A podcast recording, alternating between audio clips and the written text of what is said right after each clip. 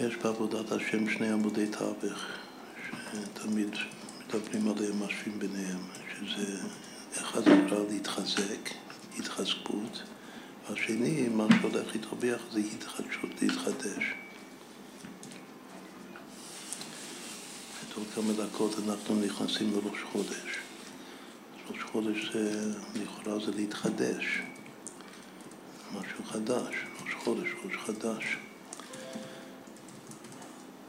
מתי היהודי מתחדש, מתי הוא מתחזק, ומה הקשר בין שני המושגים האלה, להתחדש ולהתחזק. אז אומרים שעיקר העבודה של חודש ניסן בכל חודשי הקיץ, שזה הכל הולך אחרי חודש ניסן, זה התחדשות. בגלל שבתורה כתוב על ניסן, החודש הזה לכם ראש חודשים. נישון הוא לכם לחודשי השנה. מה זה החודש הזה לכם? כאילו ההתחדשות של, שלנו בעיקר זה ניסן, שזה חודש הגאולה, חודש האביב. מה זה חודש האביב? שגם הטבע מתחדש, הכל מתחדש. שהשם מחדש את פני האדמה, וגם אנחנו מתחדשים, כאילו צומחים מחדש. עכשיו, ההרגשה הזאת שאני מתחדש, שאני מתחדשת, זה לא הרגשה שאני מתחזקת, זה משהו אחר לגמרי. מה זה שאני מתחזקת? כשאני מתחזקת, הכוונה שיש איזה בסיס קיים, ואני מרגיש שהבסיס הקיים שלי הוא קצת חדש, וצריך אה, לחזק את עצמי, את הקיים שלי. להתחדש, הכוונה פנים החדשות בעוד אחד.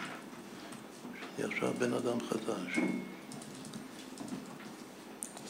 שבר תשובה למשל. אז יש פה גם את שתי הפנים. יש תשובה שזה להתחדש, כמו שרמב"ם אומר, כותב בהלכה, שמי שעושה תשובה באמת אז הוא אדם חדש, הוא אדם אחר, זה לא אותו אדם שהיה קודם. יש בזה פעם של התחדשות, אבל אה, סתם שאנחנו אומרים, היום מאוד משתמשים בביטוי להתחזק. אני מתחזק, הוא מתחזק. מתחזק? שהוא מתחזק בתורה ומצוות, שהוא קצת היה, קצת רפוי, קצת אה, חלש, ועכשיו הוא מתחזק. יותר יראת שמיים, יותר אה, הידור בקיום המצוות. זה גם תשובה שאדם מתחדש.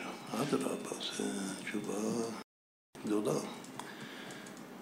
אז מי שהתחזק זה בעיקר בחודש תשרי.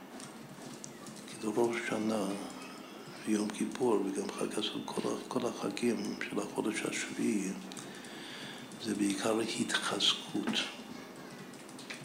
אבל חודש ניסן זה התחדשות. זה מושג, כאילו זוג של מושגים של עבודה שמאוד מאוד חשוב. וכמובן כמובן שכל יום אפשר להתחדש וכל יום צריך להתחזק.